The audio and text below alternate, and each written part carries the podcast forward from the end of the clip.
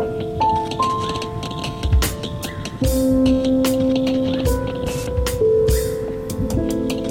Здравствуйте. Это «Полка», проект о самых важных русских книгах. В студии редакторы «Полки» Варвара Бабицкая, Лев Аборин, Елизавета Подколзина и Юрий Сапрыкин. Совсем недавно все прогрессивное человечество отмечало 200-летие со дня рождения Федора Достоевского, и на «Полке» уже появилось множество статей по этому поводу, но мы решили не останавливаться и поговорить сегодня об одном самом злободневном, самом актуальном, не перестающем быть актуальным уже 150 лет романе Достоевского, о романе «Бесы». «Бесы» — это Анатомия русского революционного радикализма, роман, как писали многие мыслители Серебряного века, предсказавший революцию, роман, который в момент своего появления вписывается в череду антинигилистических романов. Такого в этот период пишется и выпускается много, но странным образом перерастающий свою эпоху и будоражащий умы до сих пор. Роман, который многие считают сбывшимся пророчеством.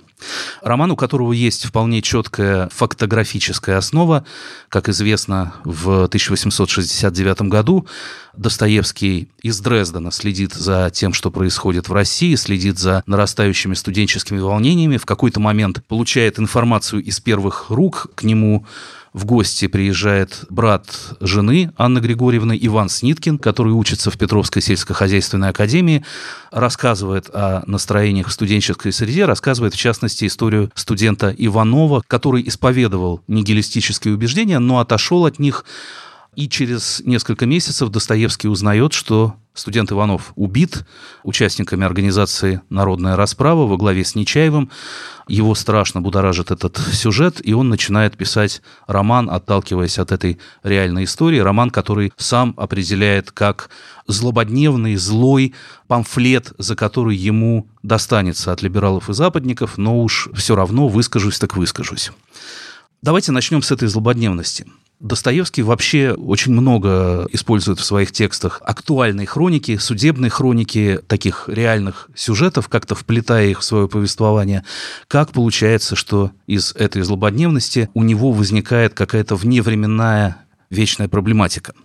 Ну, я бы сказала, что в «Бесах» произошло следующее.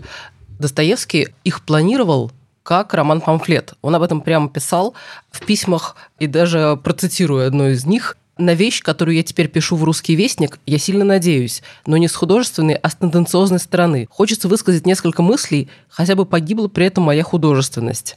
Но меня увлекает накопившееся в уме и сердце. Пусть выйдет хоть памфлет, но я выскажусь. Надеюсь на успех.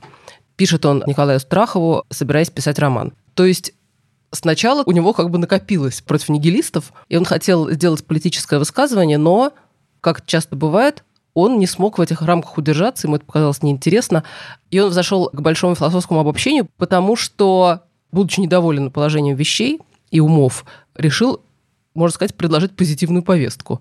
Сергей Булгаков писал в статье «Русская трагедия», что романы Достоевского и «Бесы» в частности – это постижение высших реальностей в символах низшего мира. То есть Достоевский смотрит на то, что происходит вокруг, пытается как бы уловить эту атмосферу, но не останавливается на этом и идет к корням, к каким-то духовным глубинам, которые эту атмосферу порождают. И здесь он оказывается невероятно проницателен, судя по тому, что, как я уже говорил, бесы — это такая матрица русского радикализма и матрица критики русского радикализма.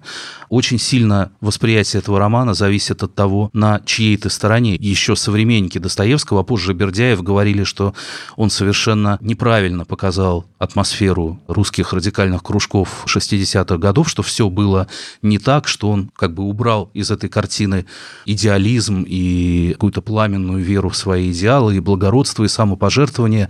И точно так же относились к этому роману разного рода радикальные мыслители, радикальные политики последующих годов. Горький называл бесы кажется, одним из самых человеконенавистнических, извините за неточную цитату, произведений русской литературы. Давайте я процитирую. Да. Он называл их одним из темных пятен злорадного человека-ненавистничества на светлом фоне русской литературы. Да, а позже можно найти разного рода высказывания о бесах такого же толка, вплоть до статьи Валерии Новодворской. Сейчас я ее, с вашего позволения, процитирую. Достоевский совершил великий грех. Он оклеветал революцию. Он оболгал, опошлил ее в бесах. Он, словно мародер, отнял у казненных за землю и волю то, чего у них и враги не отнимали. Ими в потомстве бессмертие честь. Нечаев этот был тот же Раскольников революции, но бесы, Пасквиль не на Нечаевщину. Роман оскверняет прах Желябова, Перовской, Молодецкого. В российском болоте били чистые родники от Радищева до Каляева. И Достоевский эти родники извратил и замутил замутил. Вот интересный такой разворот. Новодворская, конечно, радикальный антикоммунист, человек, не приемлющий советскую власть и тоталитарную власть во всех ее проявлениях, но как бы верность революционному началу оказывается для нее важнее, чем разоблачение истоков русского тоталитаризма. И с другой стороны, мы видим, что как бы все мыслители Серебряного века, люди, которые не приняли советскую власть и э, там, оказались изгнаны из России на философском пароходе, конкретном и условном философском пароходе, определяют бесы как вот пророчество о русской революции. Именно бесы по Бердяеву, именно вот это кружащееся вихревое иступленное начало, апокалиптическое, нигилистическое, и создало русскую революцию, революцию и все последующие катастрофы.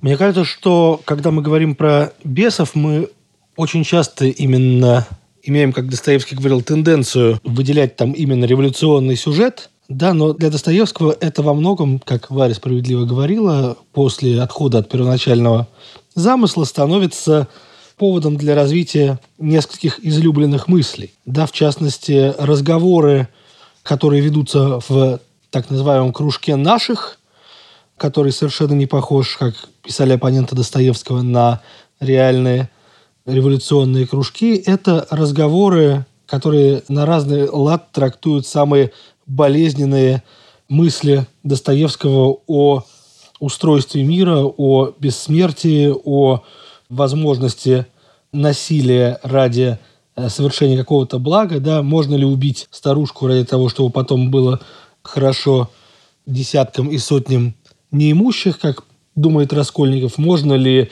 совершить политическое убийство дальнейших поколений общего дела, можно ли в конце концов ради всеобщего равенства сделать 90% населения бессмысленными и ничего не соображающими рабами, зато в этом рабстве они будут равны, как говорит один из героев беса Шигалев. Достоевский очень любит доводить до крайности всякую мысль, да, показывая зерно абсурда и, так сказать, дьявольского в этом, если это не исходит от единственной Божьей правды. Кроме того, когда я сейчас перечитывал «Бесов», я заметил, на каком интересном, несообразном фоне происходят все эти разговоры. Если в преступлении и наказании как бы мрачность Петербурга оттеняет все эти рассуждения, метания его героев, то в провинциальных городках Бесов и братьев Карамазовых они выглядят до гротескного неуместными. Да, вот в этих кабаках совсем каких-то захудалых и не очень чистых клубах в избах буквально таким. И на фоне каких-то местных светских мелких интриг. Именно, да. То есть э, суще... говорят, говорятся такие вещи. Мы два существа и сошли в беспредельности. Народ богоносец конечное разрешение вопроса да, о рабстве и свободе. И при этом это им мешают, этим людям, такие обстоятельства, как необходимость вступить в брак или таить свой неравный брак, объявить о нем и так далее. И в этом смысле, кстати, от Достоевского тянется нить к одному из его верных учеников 20 века Юрию Мамлееву, чьи шатуны, название которых уже напоминает о бесах, тоже разворачиваются в атмосфере каких-то подмосковных дачных жалких поселков, почти бар бараков, а заканчивается все явлением милиции, которая пресекает вот это бесовское сборище так называемых метафизических. То есть очень интересно, каким образом Достоевский, я думаю, абсолютно сознательно подчеркивает всю утопичность и антиутопичность этих идей тем антуражем, в которых они разворачиваются. Давайте поговорим о названии. Что такое здесь бесы? Каким образом Достоевский создает вот эту атмосферу, мрачную, давящую, тягучую атмосферу такого иступления, кружения, помешательства. Наверное, ну, если вывести за скобки записки из подполья, то это самый такой давящий психопатологический его роман. Кто здесь бесы и как создается в этом романе бесовство? Там есть несколько бесов, да, в частности, даже делается попытка их как-то классифицировать. Например, Федя Каторжный – это такой мелкий чертенок, который это в итоге и губит несчастных Лебяткиных. Но понятно, что с одной стороны есть соблазнительная версия трактовать, скажем, Петрушу Верховенского как такого главного именно беса, который смущает целый город и ставит его на дорогу самоуничтожения, а с другой стороны Ставрогина как такого гордого демона, и эта традиция идет уже, конечно, от Лермонтова с его идеями, с одной стороны, демона из одноименной поэмы, с другой стороны, конечно, Печорина из «Героя нашего времени», да, о том, что генеалогия Ставрогина идет от романтического героя сказано очень много, но, с другой стороны, мы помним предсмертные слова Степана Трофимовича Верховенского о том, что все они бесы, которым остается только войти в свиней и броситься в море, избавив таким образом Россию от самих себя и своего времени, и идей своего времени. Понятное дело, что это тоже экзальтация несколько карикатурная, да, о Степане Трофимовиче хочется очень много здесь говорить, потому что его очень жалко, при том, что, кажется, самому Достоевскому чуть ли не его единственного не жалко совсем.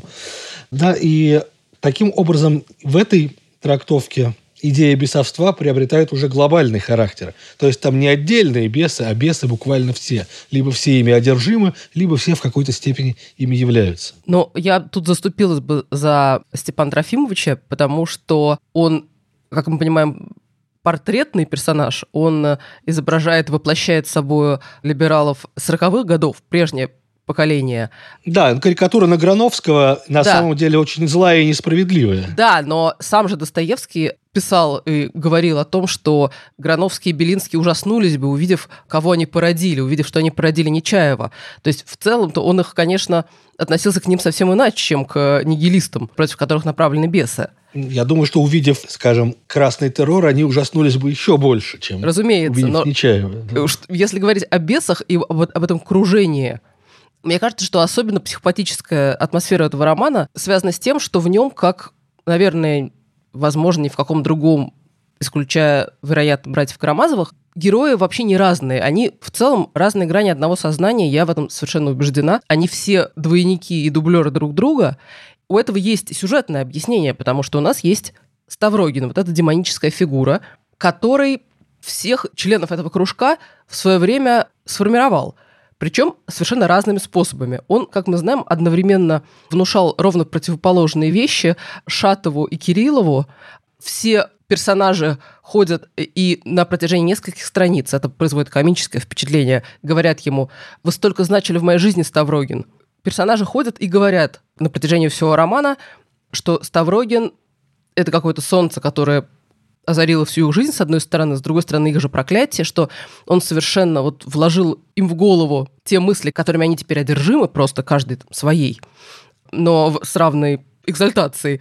Мне вдруг вспомнилась строчка Веры Брежневой «А солнце светит всем одинаково», и она очень подходит. Да, да, примерно так. Э, Свет озарил мою больную душу, э, если уж продолжать эти поп-ассоциации.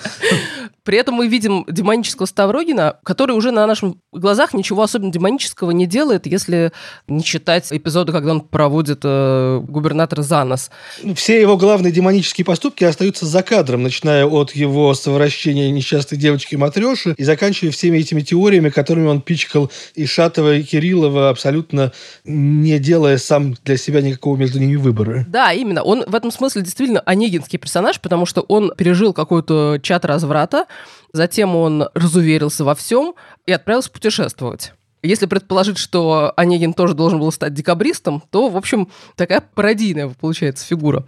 Но... Ну, все-таки у Онегина чат разбрата несколько да. э, градаций его э, Попроще, не так, так да, не так радикальны. Однако вообще я настаиваю на том, что э, рассматривать персонажа Достоевского как героя в полном смысле слова, то есть как каких-то людей, чьим портрету мы можем верить или не верить, просто бессмысленно, потому что они все разные голоса, пытающиеся выяснить одну и ту же мысль. И вот если говорить про кружение, бесовщину и странную психопатию, она состоит в том, что все они говорят одно и то же. Самые разные персонажи повторяют друг друга как эхо. Самые разные персонажи повторяют не только друг друга, но и персонажей других романов, о чем я скажу немного позднее, они действительно грани одного сознания. И в этом смысле Ставрогин, он запустил как будто нарочно, как будто специально, как бы мысль свою в разных направлениях, эта мысль воплотила uh живых людей, таких как, например, Шатов, Кириллов, Верховенский. И дальше смотрит, uh как эта мысль реализуется. Ну, в каком-то смысле, да, бесы и многие другие тексты Достоевского – это такие сверхупражнения в схоластике. А что будет, если сделать так-то и так-то? Да, я бы хотела вернуться еще на шаг назад. У меня есть ощущение, что вот такое впечатление от романа постоянного перемешивание, да, и ощущение, что все клубится, связано в том числе с композицией, да, и с призмой читательской, которая есть в романе, потому что хроникер, собственно, тот герой, с чьих слов мы узнаем все события, он э, находится в такой постоянно разной позиции по отношению к тексту, потому что в какой-то момент он сначала довольно подробно записывает как бы эти события и является как бы чистым стеклом, но в другой момент мы ощущаем, что он знает что-то наперед, очень часто что-то предвидит, возвращается к событиям 20-летней давности, то есть это такая у нас очень неоднозначная оптика. Да, потому что Достоевский вводит в начале романа такой простодушный голос, это не просто свидетель событий, о которых он рассказывает. Он их участник, он молодой друг и наперсник старшего Верховенского. Но можно рассуждать о том, зачем ему это понадобилось. Например, для создания таинственности вокруг Ставрогина, который должен, по крайней мере, поначалу оставаться для читателя э, непроницаемым. Но этот хроникер с легкостью исчезает, как будто его не было, а потом появляется снова. Сперва он рассказывает как сторонний наблюдатель, затем он, он рассказывает как участник событий, потом он пропадает, потому что, например, мы читаем о конфиденциальных разговорах, которые герои ведут между собой и о которых он знать ничего не мог, о мыслях героев и каких-то поступках, которые они совершают наедине с собой. То есть у нас появляется всеведущий автор опять, а потом хоп, снова появляется наш рассказчик, которого, кстати, зовут Антон. Антон Лаврентич. Антон Лаврентич. Да, и в какой-то момент он сам удивляется, как же так вышло, что вот в этом всем клублении не осталось ни одного стабильного ума, ни одной основы, в которой бы можно было до конца поверить. И мне кажется, вот его эта позиция в романе, она еще связана с таким э, мотивом э, у Достоевского мотивом конца, потому что, помните, в, в диалоге с Дашей э, Ставрогин спрашивает у него, ты все ждешь какого-то конца, конца не будет. И вот это вот ощущение конца времен связано с эпиграфом, который Достоевский предлагает роману. Это Евангелие от Луки о том, как Христос изгоняет бесов из бесноватого. Ну да, тут э, вполне допустима самая простая интерпретация. Иногда бесы – это просто бесы. И это роман, конечно, об одержимости, об одержимости некой силой, которая подавляет человека, или идеей, которая подавляет человека, которая, как говорят в романе про Шатова, вдруг и поразит человека, и разом точно и придавит его собою иногда даже навеки. Вот э, для Достоевского, конечно, эта бесовщина, она уже вот в такой идейной мономании, в одержимости там Кириллова идеи человека, который должен стать равным Богу, Шатова идеи народа богоносца и так далее. И так, когда эта идея захватывает тебя полностью, это уже как бы тревожный звонок, это уже где-то здесь вводится антихрист. И Булгаков говорил о романе как об отрицательной мистерии, как о разговоре о божественных тайнах, разных гранях, что ли, религиозного устремления, которое не увидело Христа, не узнало Христа. Это, ну, как бы стремление к чему-то высшему, которое приводит героев этого романа на некое духовное дно. Ну и мне кажется очень важно, что когда мы говорим о вот этом бесовстве, оно не только в идеях, особенно в идеях артикулированных, а оно, как Достоевский показывает, спускается на уровень абсолютно неосознанного, абсурдного и трагикомического и комического. Да, здесь и безумие Марьи Лебяткиной, которая сначала считает, что Ставрогин князь, а потом говорит, что никакой не князь, его шатушка по щекам бил. Здесь и, разумеется, ее брат... Сыч и Купчишка. И Гришка да. Трепьев. Здесь ее брат со своими дикими стихами, предвосхищающими дальнейшую поэтику русского поэтического абсурда. И, ну, конечно, разорение и пожар города, без которого обойтись нельзя. Кстати сказать, а, Салтыков-Щедрин, который к бесам относился крайне отрицательно именно к какому-то памфлету, устраивает абсолютно такой же апокалипсис в своем городе Глупове, а Достоевский, как известно из комментариев к бесам, на историю одного города довольно явно ориентируется. Да, даже хроникер как-то поминает, что город наш третировали, а не как какой-нибудь город Глупов. Да, но и нельзя не сказать, что эта атмосфера создается в том числе как бы языком. И здесь главный носитель вот этого кружения, это, конечно, Верховенский, который постоянно заговаривается, захлебывается, как бы выбалтывает сознательно или намеренно какие-то тайны, которые не должны быть никому известны, который вот всех пытается закрутить уже этим языковым вихрем, вот заболтать угу. и сбить с толку ну, как бы буквально своим разговором. Да, Верховенский же, вот мы говорим, что Ставрогин в романе как бы ничего не делает, ходит бледный как маска и как-то разговаривает даже бессвязно и нечленораздельно. Верховенский тоже ничего не делает, Верховенский говорит. И вот это говорение, этот поток речи, поток э, захлебывающегося лихорадочного сознания и создает вот эту тягостную патологическую атмосферу. Там очень много монологов, которые на самом деле диалоги с самим собой. И, конечно, разговор Верховенского с э, Ставрогином в одной из ключевых глав в главе Иван Царевич это лучше всего показывает. Особенно потому, что Верховенский – это такое готовое зеркало, которое в ответ на любой контраргумент Ставрогина явно тяготящегося этим разговором, тут же предлагает что-то новое, как бы пытаясь его опередить. Это такой типический герой Достоевского, который для того, чтобы утвердить свою какую-то монологическую волю, готов пускаться из парадокса в парадокс. К вопросу о окружении и заговаривании. Я, когда сейчас перечитывал Достоевского, я поймал себя на том, что мне очень хочется достать э, большой лист ватмана и нарисовать на нем сюжетную схему, просто посмотреть, как строится этот сюжет, потому что ну, если там в преступлении и наказании или даже в Карамазовых мы можем нарисовать какую-то главную линию и ответвление от нее, то тут все чрезвычайно запутано. Тут как бы сюжет идет зигзагами, дает какие-то ложные следы. В общем, ужасно интересно, как все это сделано. А почему он такой? Что мы можем сказать про особенности фабулы. Для вас такую схему уже нарисовали, и исследовательница Людмила Сараскина расписывала просто поминутно буквально, как проработан сюжет. Так что он, он очень как бы крепко и цельно сделан. В своих записках, которые делал Достоевский, задумывая роман, работая над ним, он пишет вполне прямо, что он намеренно вот придумывает сюжет и насыщает его всевозможными событиями и ответвлениями ради занимательности, потому что ему хочется, чтобы в этой занимательной оболочке его мысли дошли до читателя. Мне вообще кажется, конечно, то есть я никогда об этом не думала в такой степени.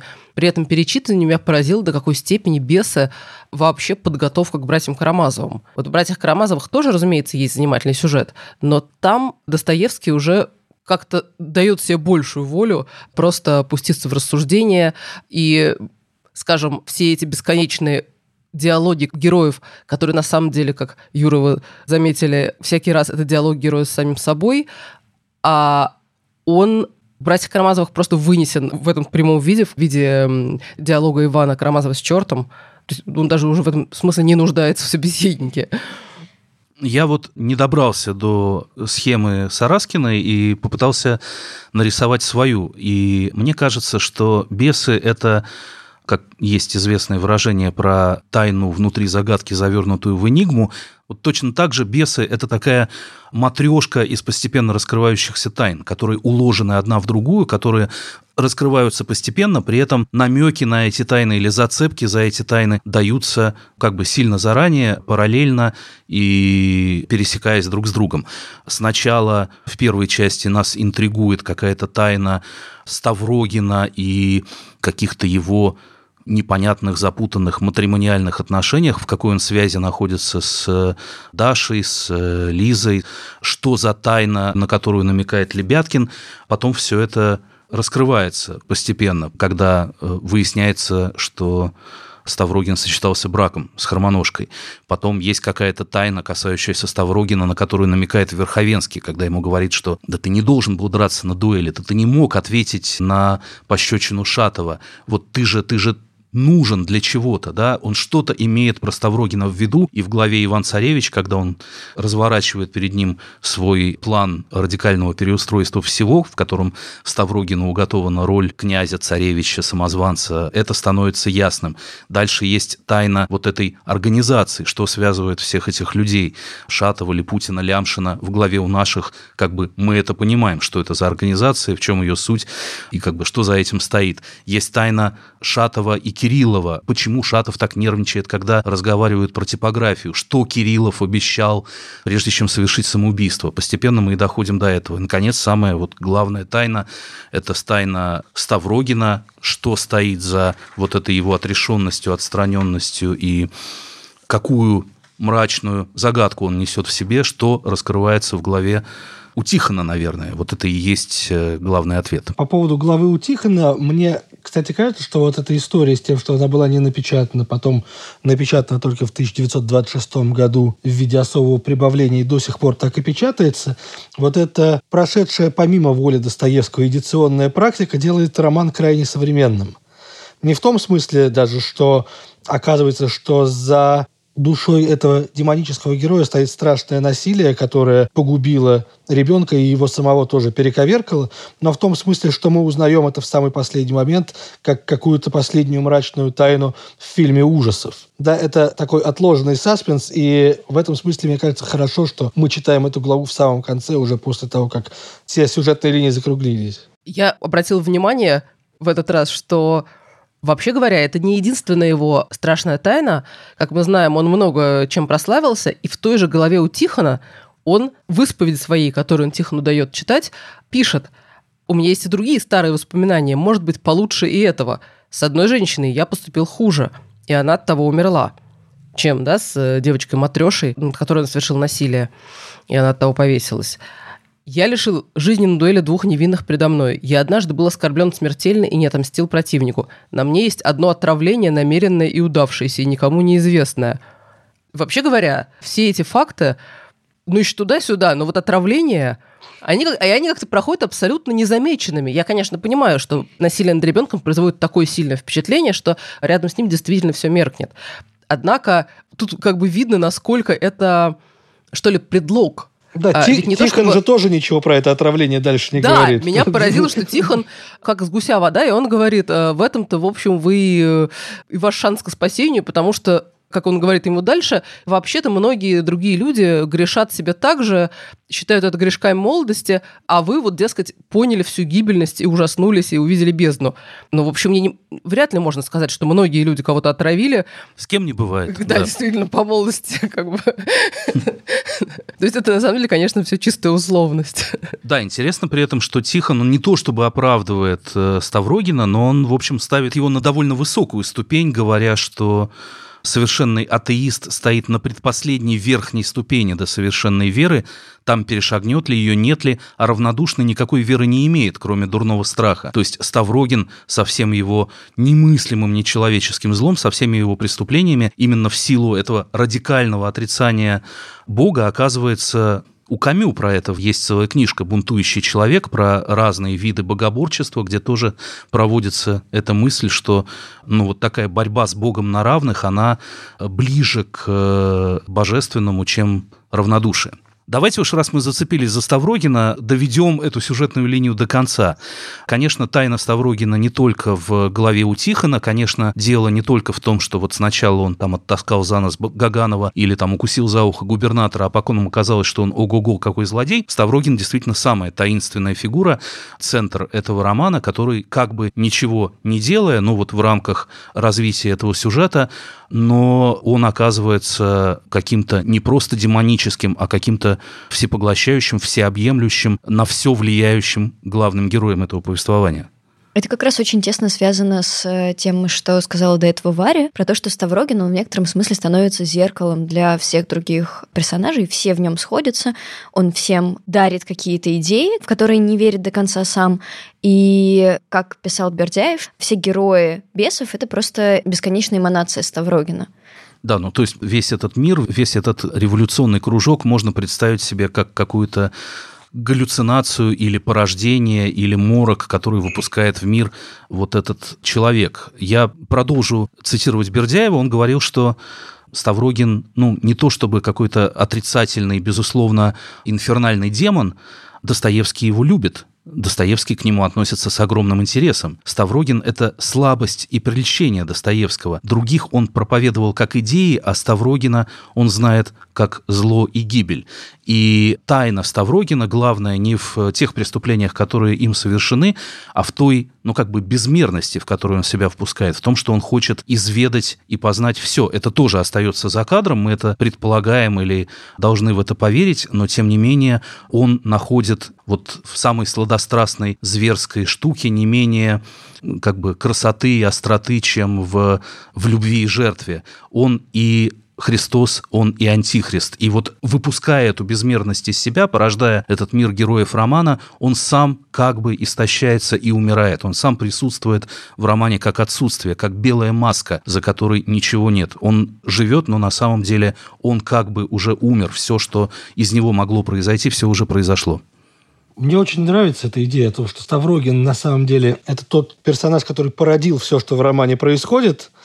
Да, и в этом смысле и революционная организация тоже абсолютный фантом.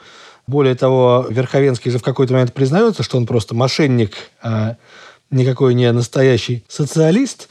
Здесь возникают непрошенные ассоциации с тем, как Остап Бендер, явившись город Старгард порождает там союз меча и орала, и они на полном серьезе в таком же провинциальном городке начинают планировать свержение власти и распределение постов в правительстве. Но когда вот сейчас Варя говорила и Лиза говорила, да, о том, что все персонажи суть зеркала Ставрогина, это интересным образом конфликтует с известной бахтинской теорией о полифонии Достоевского, да, который с помощью одного писательского сознания показывает сознание абсолютно разные и даже полярные. Ровно так же мы на самом деле говорим даже в школе, когда изучаем преступление и наказание, о системе двойников там. И вот вопрос о том, насколько Достоевский самого себя и какие-то свои искушения, идеи, биографические факты передоверяет своим персонажам, тоже, по-моему, заслуживает обсуждения. Да, в частности, даже когда он пишет о либерализме 40-х годов, он сам был одним из либералов и демократов 40-х годов, состоял в кружке Дурова, кружке Петрашевского и обсуждал фурьеризм и социальный утопизм. То есть для него все практически, о чем говорится в плане идей, это что-то пережитое и передуманное лично. И Шатов, разумеется, это тоже человек, которому Достоевский очень много своего передоверяет.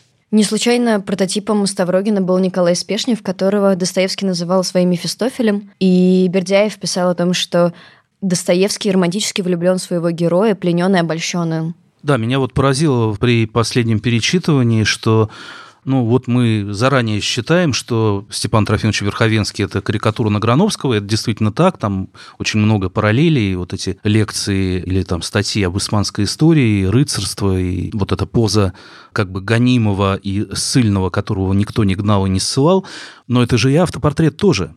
И причем ужасно безжалостный автопортрет. Когда Достоевский пишет, что вы вот смотрели на людей, как на французских социальных букашек, кому он это пишет? Это уже не про Грановского, а это, конечно, про кружок петрошевцев, которые читали Фурье и как раз занимались вот исследованием этих социальных букашек через призму французского утопизма. Это э, в некотором роде сведение счетов с э, собой молодым. Причем, ну, как бы степень иронии, степень безжалостности этого совершенно поразительна. Он прямо хлещет самого себя по щекам в каком-то смысле.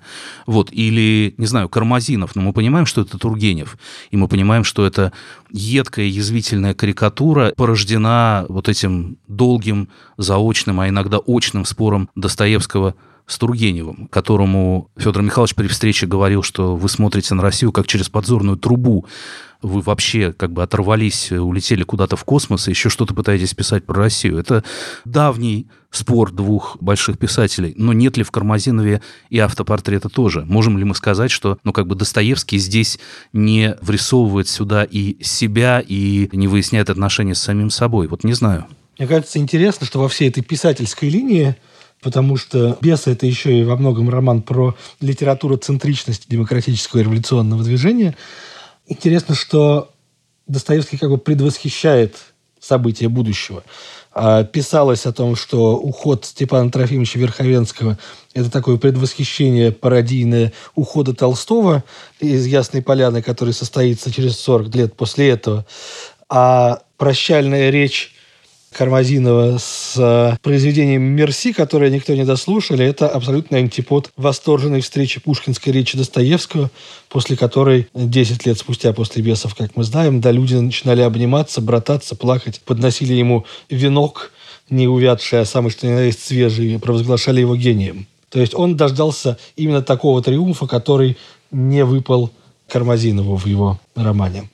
Верховенский вообще, вот чем дальше, тем больше, мне кажется, самой трагической фигурой здесь, потому что сначала Достоевский безжалостно с ним разделывается, вот это впустую бесплодно прожитая жизнь, вот эта поза воплощенной укоризны, в которой он как бы стоит, так и не сделав потом, сделал в науке так мало и вовсе ничего, как это часто бывает в России. Это постоянная подозрительность на грани паранойи, что вот придут мужики с топорами, и тут-то Верховенского во всем обвинят, что якобы это он своими либеральными устремлениями каким-то образом подстроил этот погром.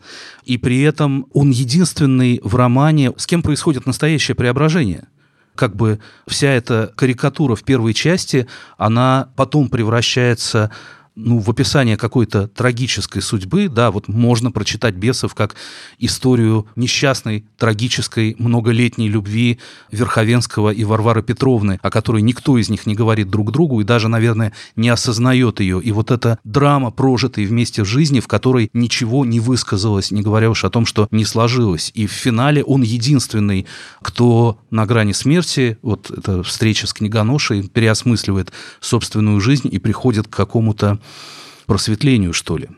Вот Варвара Петровна, мне кажется, да, как и другие женские персонажи в «Бесах», наверное, до сих пор несправедливо обойдена, а это тоже один из движущих центров движущих сил этого романа. Причем, в отличие... Я бы сказал, что это такая... Будучи матерью Ставрогина, она еще и двойник Ставрогина.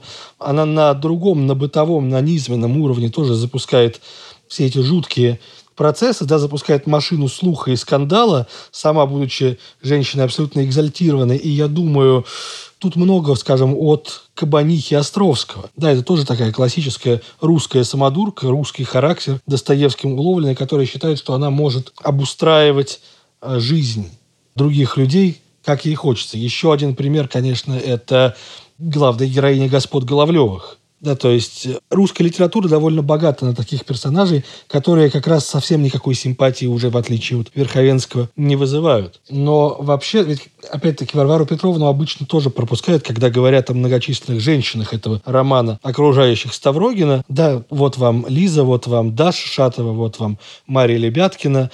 Все они по-разному любят Ставрогина, всех их по-разному любят или не любят, или использует он. Но при этом, какие у Ставрогина были маме issues, мы об этом как бы умалчиваем. Это тоже важная история. Да нет, но все они, если уж говорить про детство, все они глубоко травмированы, всех их куда-то отсылают, все они не видят своих родителей.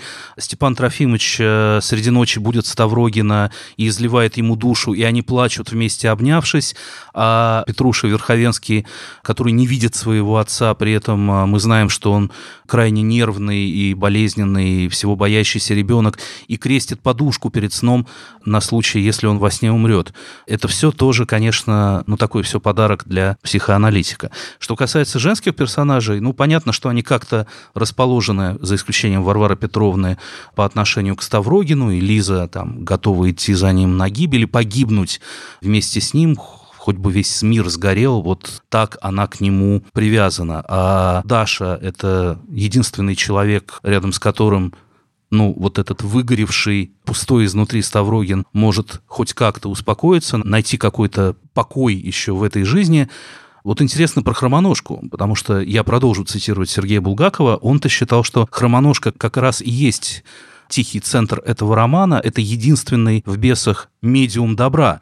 Это человек, через которого такая бессознательная пифия, через которую говорит нечто божественное. Может быть, не христианское, а природное, но тем не менее у нее есть какой-то дар, через который в мир входит не одержимость и бесовщина, а голос добра. И она единственная, кто видит Ставрогина насквозь и кто узнает эту его страшную тайну, что его нет, что он пустота, что он маска, скорлупа, самозванец, личина. Она это угадывает на довольно ранней стадии. Свечи-купчишка. Ставрогин недаром еще в Петербурге говорил друзьям, что хрономоножка лучше их всех. я думаю, что он не шутил. Это такое парадоксальное высказывание, но действительно можно обратить внимание на то, что она вообще спокойнее и разумнее всех в романе разговаривает. За исключением, ну, может быть, одного случая, когда ее очень расстроил Ставрогин, она исключительно здравомыслящим образом звучит. Вообще, как мы понимаем, все персонажи Достоевского непрестанно пребывают в истерике, поэтому в этот раз, перечитывая роман, я обратил внимание на тех персонажей, которые не в истерике. Например, это Хромоножка, и, например, это Даша, которые просто не дают рта открыть большую часть времени. Видимо, это единственный способ удержать женщину от истерики. Как э, говорилось в «Братьях Карамазовых», Бог дал женщине истерику любя. Это как мы знаем, главный сюжетный двигатель э, у Достоевского. И в этом смысле тоже все героини его повторяют друг друга в какой-то мере при всех, как казалось бы, разности, э, ну, многие, по крайней мере. Я, например, обратила внимание, что Лиза Тушина, которая, как мы помним, хочет издать книгу с новостями, с фактами, характеризующими всю русскую жизнь. Reader's Digest. Reader's Digest. Только она, можно сказать, собирает анекдотцы, я бы сказала, Э, над которыми впоследствии будет мучиться Лиза Хохлакова «Братьях Карамазовых», которая, читая уголовную хронику про какого-нибудь распятого мальчика, хочет, фантазирует о том, как она ела бы ананасный компот, глядя на этого распятого мальчика. Но Лиза Тушина еще гораздо менее выразительный персонаж, я бы сказала, чем Лиза Хохлакова. В ней такой зародыш. И если говорить про зародыши э, вот будущих героев, которые как бы вырастают из бесов в «Братьев Карамазовых», я обратила внимание на такого несправедливо до сих пор обойденного, но очень важного персонажа, как капитан Лебяткин, который привлек мое внимание двумя вещами. Во-первых, он на самом деле единственный не проекция разума Ставрогина. Угу. Если вы обратите внимание, он, конечно, он под обаянием ставрогинской личности. Конечно, он при нем был шутом, как Фальстафом, но он сохраняет некоторую независимость. Он все время говорит об оскорбленной фамильной гордости, о позоре, и он не совсем в этом смысле юродствует. Он действительно чувствует себя униженным в этом этим положением такого приказчика при Ставрогинской тайной жене, он, можно сказать, мыслит самостоятельно. У него какие-то такие свои натурфилософские концепции. И второе, чем он меня поразил, это тем, что он явный эскиз к Мите Карамазову. Просто на текстуальном уровне обратил на это внимание, когда он читает свои замечательные стихи, к которым мы сейчас перейдем, он восклицает, ведь это же гимн, гимн, если ты не осел. Он в письме к Лизе Тушиной называет ее солнцем, а себя инфузорией. Он пишет там «Вы богини в древности, а я ничто и догадался о беспредельности». На самом деле речи Лебяткина в высшей степени напоминают исповедь Мити Карамазова, которую он хотел бы начать гимном к радости Шиллера, если мы помним, и в которой он называет себя насекомым, которое в предельном падении подлости, тем не менее, целует край той ризы, которая облекается Христос.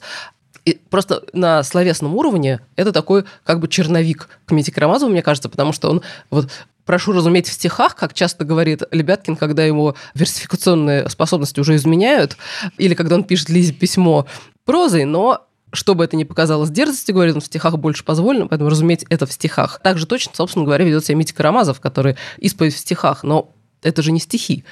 Лебяткинские стихи много раз говорилось, что это такая предтеча абориутства, да, таракан жил на свете таракан, таракан от детства, а потом попал в стакан полный мухоедства, это такой нормальный Олейников. Как и коллективная эпиграмма «Здравствуй, здравствуй, гувернантка». Тоже это напоминает все эти абориутские послания. Но вообще лебяткинские стихи, они встраиваются. Да, а, очевидно, что Достоевский сознательно делал их гипердилетантскими с тем, что ему представлялось безуминкой. Тут, кстати, вполне любопытно почитать стихи самого Достоевского, которые он писал, так сказать, от чистого сердца, про взятие Константинополя и тому подобные вещи. Так вот, такие пародийные стихи, как это часто бывает, да, когда пародии удается лучше оригиналов, ему удавались именно как какой-то путь которым русская поэзия могла пойти в веке адекватном подобному плану выражения. То есть, понятное дело, что Заболоцкий Веденский, Олейников первоклассные, блистательные, выдающиеся поэты подхватывают эту поэтику, видя в ней э, да, глубину философии нетривиального, философии в каком-то смысле бедного, философии того, что Хармс называл естественным мышлением, естественным мыслительством. Надо сказать, что Лебяткин был придуман еще прежде написания «Бесов», потому что Достоевский обдумывал повесть под названием «Смерть поэта», между прочим, об таком поэте-идеалисте и графомане, который влюблен, который человек, способный иметь идеал, раз поставив себе идеал, поверить ему, а поверив слепо, отдать ему всю свою жизнь. В общем, такой рыцарь бедный, да, из «Идиота». Он должен был, кстати, появиться еще в «Идиоте», как мне кажется. И если говорить не о последователях, а о как бы предшественниках капитана Лебяткина, то это, конечно, в первую очередь Козьма Прутков, потому что стихи Лебяткина тоже устроены как пародия. Например, «И сияет звезда на коне в хороводе других амазонок, улыбается с лошади мне аристократический ребенок». Это пародия на стихотворение Владимира Бенедиктова, которое едко, значит, разнес Белинский, испортив навсегда поэтическую репутацию э, Бенедиктова. Стихотворение действительно в высшей степени комическое и с э, явным порнографическим подтекстом. Начинается оно «Люблю я Матильду, когда амазонка, она воцарится над дамским седлом и дергает повод упрямой ручонкой и действует буйно визгливым хлыстом. Гордясь усестом, красивым и плотным, резвых очей рассыпая огонь, она властелинка над статным животным, деве покорен неистовый конь. Обратим внимание на феминитив «властелинка». Это к клеветникам и Да, это такие стихи, предвосхищающие то, что особенно утонченные поклонники золотого века русской поэзии, пушкинского, да, называли варварством, которое пришло вслед за этим. Да, но вот Ходосевич в статье о поэзии капитана Лебяткина, кажется, замечает, что а, она устроена противоположным Казиме Прудкову образом, поскольку если у Казима Прудкова пародийный эффект достигается за счет того, что он совершенно гладкой версификацией пишет какую-то полную бессмыслицу, то у капитана Лебяткина, пишет Ходосевич, как раз он с формой не может справиться, о чем сам часто говорит, переходя на прозу и предлагая всем представить себе, что это стихи. Но содержание это его, говорит Ходосевич, совершенно не абсурдно и не комично. Это на самом деле он как бы предвосхитил стихи о прекрасной даме. Например, он говорит, Ходосевич, что он многим коллегам и друзьям приводил строчку – и сияет звезда на коне в хороводе других амазонок, и спрашивал, кто автор, и они отвечали ему блок. Мы неоднократно говорили за последние минуты о том, что Достоевский предсказал то и предвосхитил это, и Лебяткин, как бы это прародители предтечи Абриутов. И тут действительно интересно, как менялось восприятие этого романа. Вот сейчас мы не можем избавиться уже от ощущения, что это во многом сбывшееся, в разных гранях сбывшееся пророчество. Понятно, что в момент выхода бесов э, совершенно такого ореола вокруг романа не было. Подозреваю, что воспринимали его скорее как сейчас там манифесты против новой этики. Кому-то кажется, что ну, правильно он высмеивает этих радикалов и либертенов. Кому-то кажется, что это такая типичная моральная паника публичного интеллектуала. И, в общем, надо это все списать на какие-то бумерские страхи. А дальше начинается революционный террор, а дальше возникает Евна Азов, и уже Азефовщину, конечно, тогдашние публичные интеллектуалы расшифровывают именно через бесов, через Верховенского, вот как Достоевский все заранее видел и знал. А дальше начинается красный террор, и так далее, и так далее. И известно, что в Советском Союзе бесы не издавались и не изучались вплоть до конца 50-х годов, то есть как бы советская власть довольно в ранние свои годы довольно прозорливо все поняла и отметила, в чью сторону здесь делаются все намеки, в чью сторону летят все стрелы. Но, наверное, вот тут э, эта тема, которая потребовала бы еще одного разговора про сбывшееся пророчество и про особенности русского радикализма, который он здесь отмечает, если все свести к одному тезису, к одной самой обобщенной мысли, то мне кажется, что это на нас так действует, потому что Достоевский первым говорит о том, что по выражению Егора Летова, гуманизм породил геноцид, что самые прекраснодушные, самые благородные планы общественного переустройства, они заканчиваются поджогами, убийствами, террором. И на передний план обязательно выходит э, Федька Каторжник. И как бы вот все это легкое бурление умов приводит в конце концов к концлагерям и к колючей проволоке. И вопрос в том, как бы, насколько это вечное пророчество, это какое-то проклятие, которое давлеет над русской революцией, над любой русской радикальной идеей, а, или это сбылось один раз и больше так не будет. Но тут, как говорится, покажет время, а также судить тебе, дорогой читатель. Я, наверное, воздержусь от очередных пророчеств на эту тему. Я думаю, что довольно важный здесь момент а, в том, что Достоевский показывает, что эти преобразования, как только они начинают строиться на насилии, они выходят в бесовщину.